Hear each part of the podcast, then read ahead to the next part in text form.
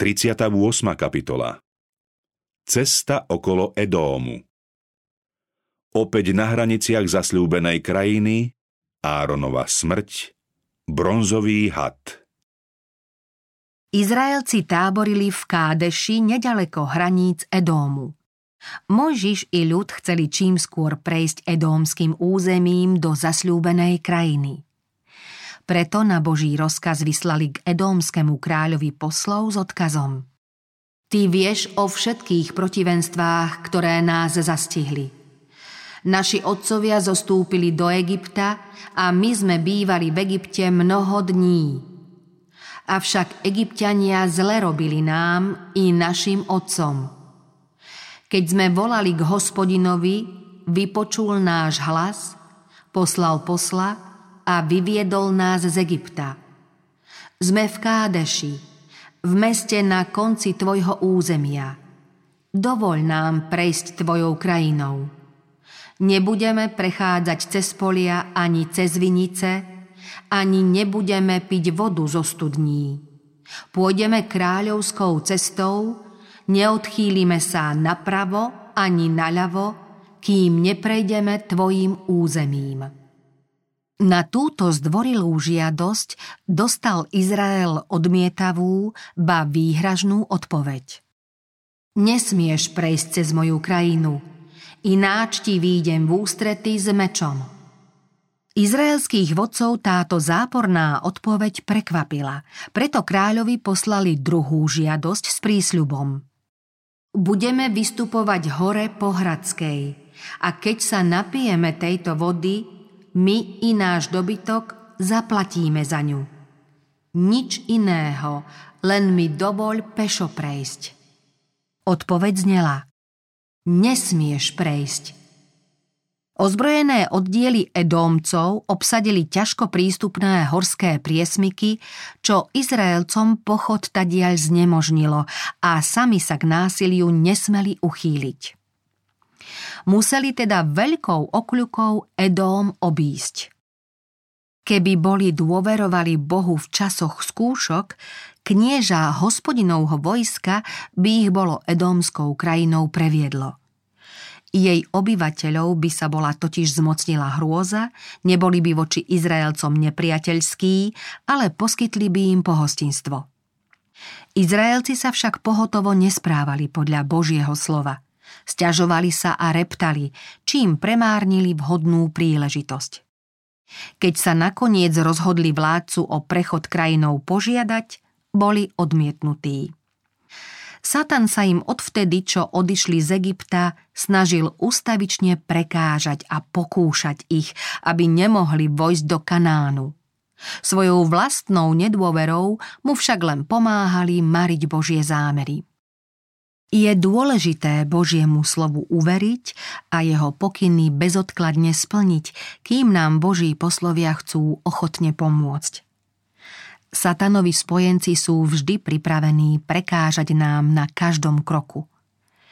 Keď Boh prozreteľne nabáda svoj ľud ísť vpred a chce mu v tom pomôcť, Satan sa vždy snaží, aby sa svojou rozhodnosťou a otáľaním Bohu sprotivil – Roznecuje sváry, vyvoláva reptanie, prebúdza nedôveru, aby veriacich pripravil o Božie požehnanie. Boží služobníci by mali svedomito a starostlivo plniť pánové príkazy a vždy pohotovo vykročiť cestou podľa pokynov Božej prozreteľnosti. Svojím otáľaním poskytujú satanovi príležitosť, aby ich mohol poraziť.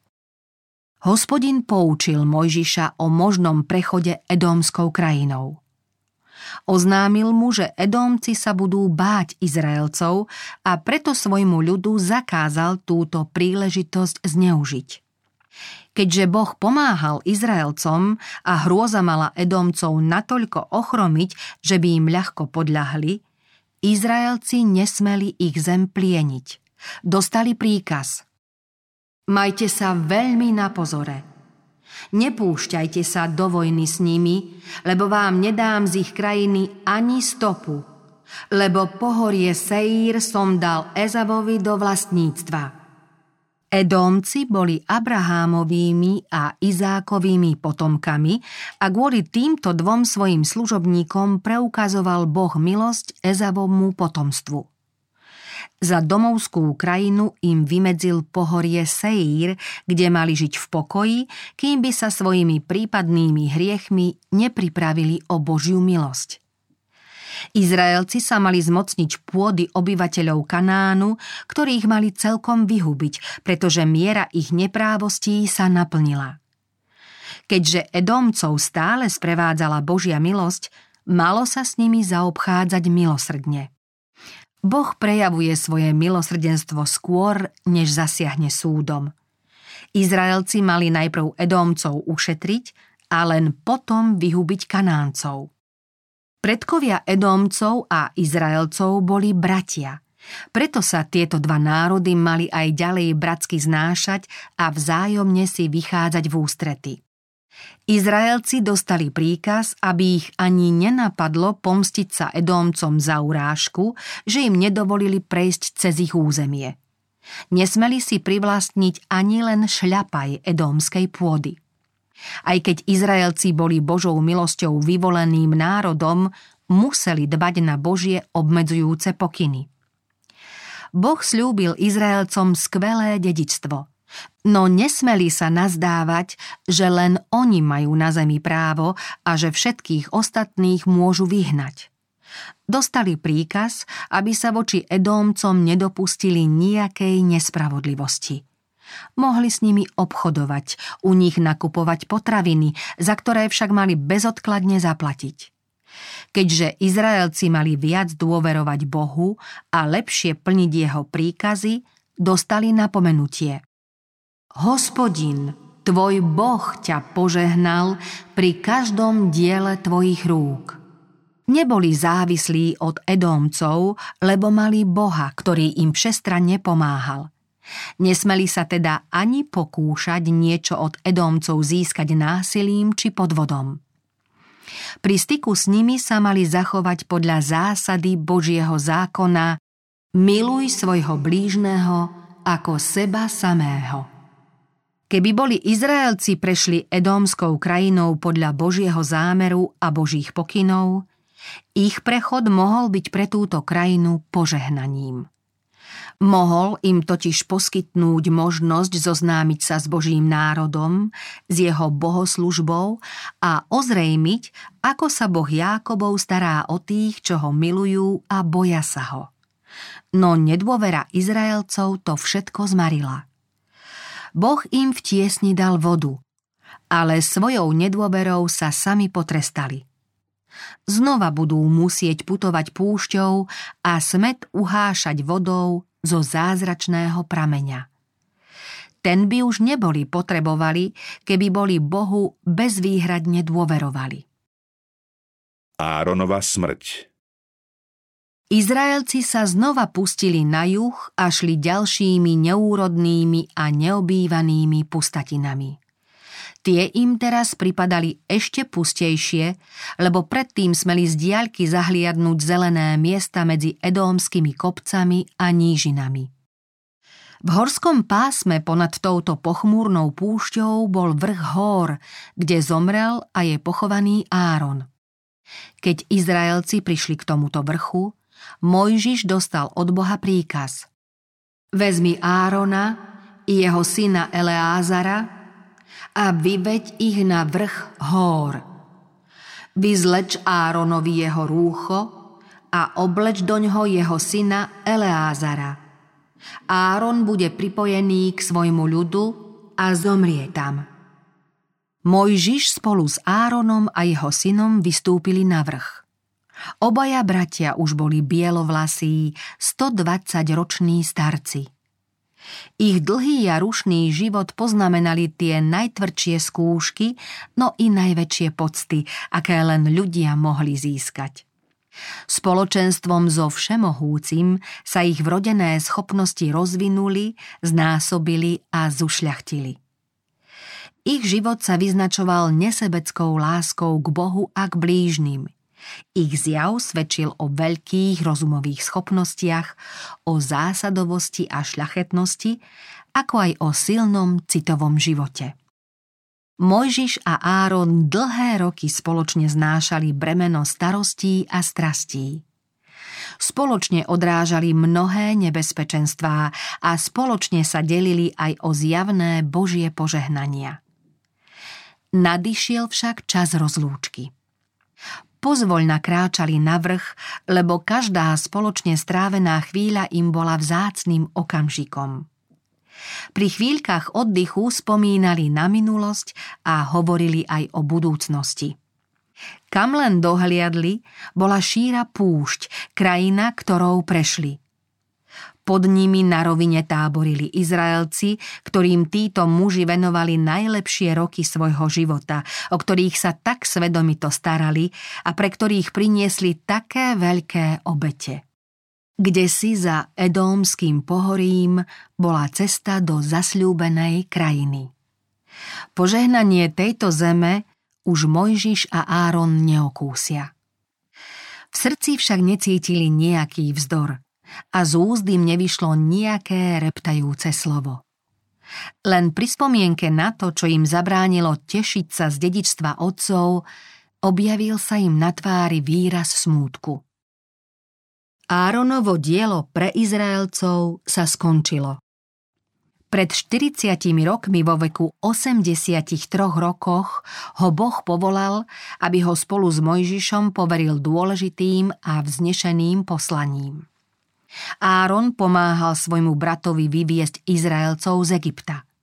Podopieral Mojžišove vystreté ruky, keď izraelské vojsko bojovalo s Amálekovcami – Smel vystúpiť na vrch Sinaj, priblížiť sa k miestu Božej prítomnosti a byť svetkom Božej slávy. Hospodin zveril Áronovej rodine kňazský úrad a Árona dal vysvetiť za veľkňaza. Výrazne pomohol Áronovi v jeho svetom úrade, keď strašným súdom odstránil Kóracha a jeho stúpencov. Vtedy na Áronov príhovor hospodin zastavil ranu, ktorá stihla Izraelcov. Áron sa nebúril, ba ani nereptal, keď mu hospodin smrťou potrestal dvoch synov, pretože nedbali výslovný Boží príkaz. Jeho inak šľachetný život nebol predsa len bezpoškvrný.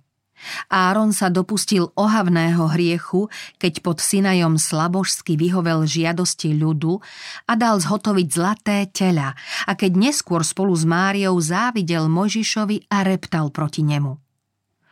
Podobne sa aj s Mojžišom dopustil urážky hospodina pri Kádeši, keď na Boží príkaz neoslovil skalu, aby vydala vodu. Títo významní vodcovia vyvoleného národa boli z Božej vôle symbolickým predobrazom Krista. Áron nosil mená Izraelcov na svojej hrudi. Oznamoval ľudu Božiu vôľu. V deň zmierenia vstupoval do veľsvetine nie bez krvi, ako prostredník celého ľudu. Po dokončení obradu vyšiel a požehnal zhromaždený ľud. Podobne aj Kristus po završení služby zmierenia príde požehnať tých, čo ho očakávali. Áronov hriech pri Kádeši bol preto taký závažný, že svojou vznešenou veľkňazskou službou predstavoval nášho nebeského veľkňaza. Tam, hlboko skormútený Mojžiš, vyzliekol Árona z jeho posvetného rúcha a obliekol doň Eleázara, ktorý sa podľa Božieho ustanovenia stal Áronovým nástupcom. Pre hriech, ktorý spáchal v Kádeši, Áron stratil prednosť byť Božím veľkňazom v Kanáne, priniesť prvú obeď v zasľúbenej zemi a tým posvetiť dedičstvo Izraela. Mojžiš mal ďalej niesť bremeno a priviesť ľud k samým hraniciam Kanánu. Zasľúbenú krajinu však uvidí len zďaleka, no nebude smieť do nej vstúpiť. Keby boli títo boží služobníci bez reptania obstáli v skúške pred skalou v Kádeši, ich budúcnosť mohla byť celkom iná. Neraz ani celoživotná snaha nenapraví to, čo sa prihodilo vo chvíli pokušenia alebo z nepozornosti. Neprítomnosť oboch budúcich osobností a okolnosť, že ich sprevádzal Eleázar, o ktorom sa vedelo, že v posvetnej službe má byť Áronovým nástupcom, vzbudila všeobecné obavy. Preto sa ich návrat úzkostlivo očakával. Keď sa ľudia v tomto veľkom zhromaždení dívali okolo seba, videli, že takmer všetci dospelí, ktorí vyšli z Egypta, pomreli na púšti. Všetkých zachvátila zlá predtucha pri spomienke na rozsudok vynesený nad Mojžišom a Áronom. Mnohí poznali účel tejto tajomnej cesty na vrchol Hóra a obavu o osud ich vodcov prehlbili aj výčitky svedomia i trpké spomienky na minulosť. Nakoniec zahliadli Mojžiša a Eleázara, ako pomaly zostupujú po svahu – Áron však s nimi už nebol. Veľkňazské rúcho mal oblečené Eleázar na znamenie, že po otcovi nastupuje do svetého úradu on. Keď sa ľud s ťažkým srdcom zišiel okolo svojho vodcu, Mojžiš im oznámil, že Áron mu na vrchu hór skonal v náručí a že ho tam pochovali. Celé zhromaždenie sa rozplakalo a nariekalo, lebo Árona všetci milovali, aj keď mu tak často spôsobili bolesť. Celý dom Izraela oplakával Árona 30 dní. O pohrebe izraelského veľkňaza sa písmo zmienuje len veľmi stručne. Tam zomrel Áron, tam ho pochovali.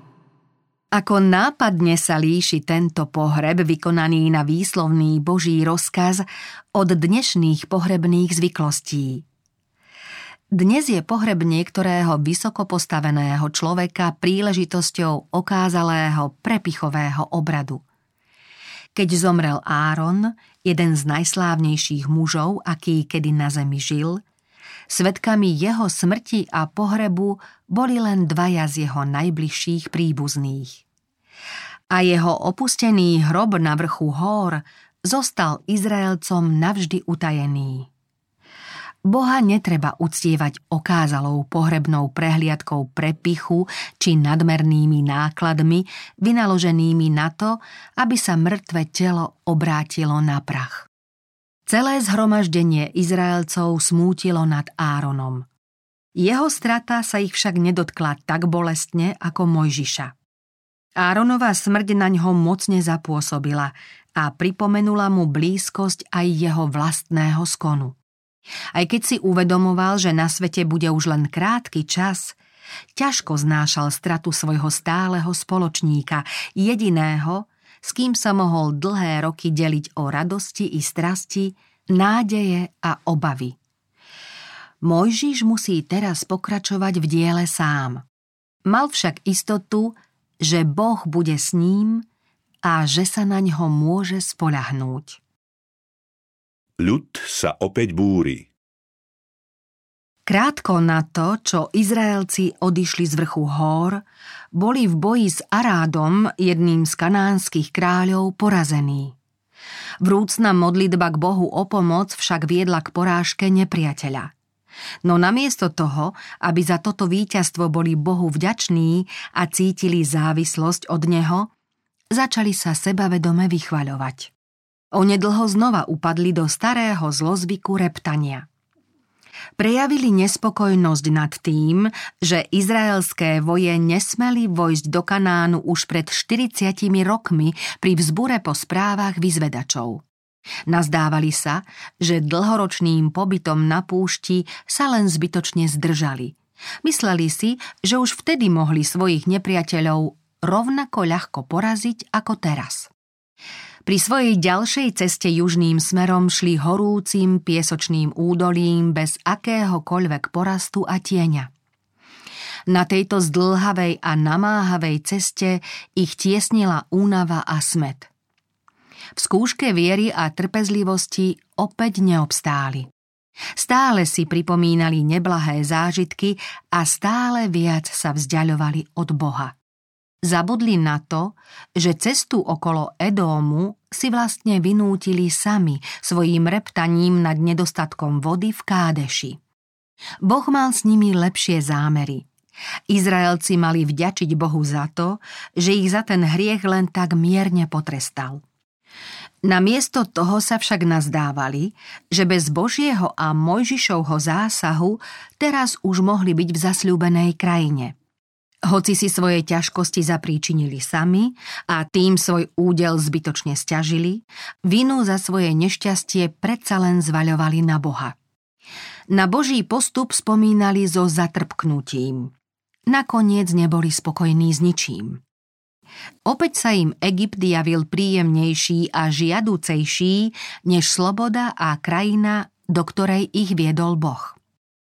Izraelci boli nespokojní. Neuspokojili ich ani zjavné Božie požehnania. Cestou ľud zmalomyselnel a hovoril proti Bohu a proti Mojžišovi. Prečo ste nás vyviedli z Egypta? Aby sme pomreli na púšti? Veď niet ani chleba, ani vody a tento biedný pokrm sa nám oškliví. Mojžiš svedomito objasnil ľudu jeho hriech. Len Božia moc ich zachránila, keď šli veľkou a strašnou púšťou, kde sú ohnivé hady a škorpióny, vyprahlým krajom, ktorý je bez vody. Cestou ich každodenne zachraňoval len div Božej milosti. Kadiaľ ich viedol Boh, tam všade našli vodu na uhasenie smedu, dostávali nebeský chlieb na ukojenie hladu. Cez deň ich pred páľavou zatieňoval oblak a v noci ich bezpečne chránil a upokojoval ohnivý stĺp. Cez skalnaté vrchy a vyprahnutú púšť ich svojou ochranou sprevádzali boží anieli. Napriek všetkým útrapám, ktoré museli znášať, nikto z nich nezoslabol. Na dlhých cestách im neopúchali nohy a ani odev sa im nezodral. Boh ich chránil, aby im neublížila divá zver, jedovaté plazy v lesoch či na púšti. Ak si ľud bude napriek všetkým týmto prejavom Božej lásky stiažovať, hospodin ho prestane chrániť, kým sa nenaučí ceniť si jeho lásky plnú starostlivosť a kým sa k nemu v kajúcnej pokore nevráti. Keďže ich až doteraz chránila Božia moc, vôbec si neuvedomovali neščíselné a stále prítomné nebezpečenstvá. Boli nevďační, nedôverovali a ustavične sa báli smrti.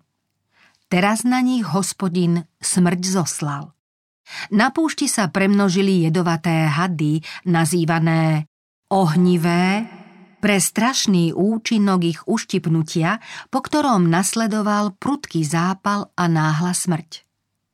Tieto hady uštipli mnohých, pretože Božia ruka prestala Izraelcov chrániť. Bronzový had V celom tábore teraz vládol strach a zmetok. V každom stane boli mŕtvi a zomierajúci. Nikto si nebol istý, či prežije. Nočné ticho prerušovali prenikavé výkriky ďalších obetí. Zdraví pomáhali trpiacim a všemožne sa usilovali zachrániť tých, čo dosiaľ neboli uštipnutí. No napriek tomu nereptali.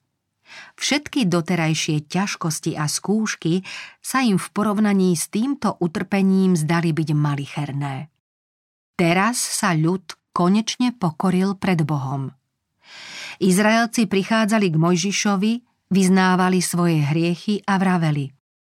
Zhrešili sme, lebo sme hovorili proti hospodinovi a proti tebe.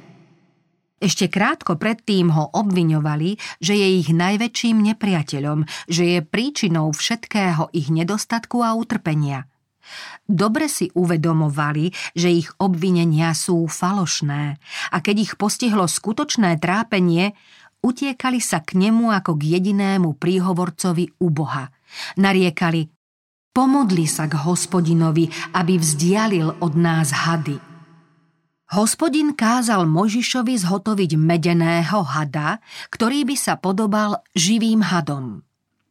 Mal ho umiestniť tak, aby ho videl celý tábor.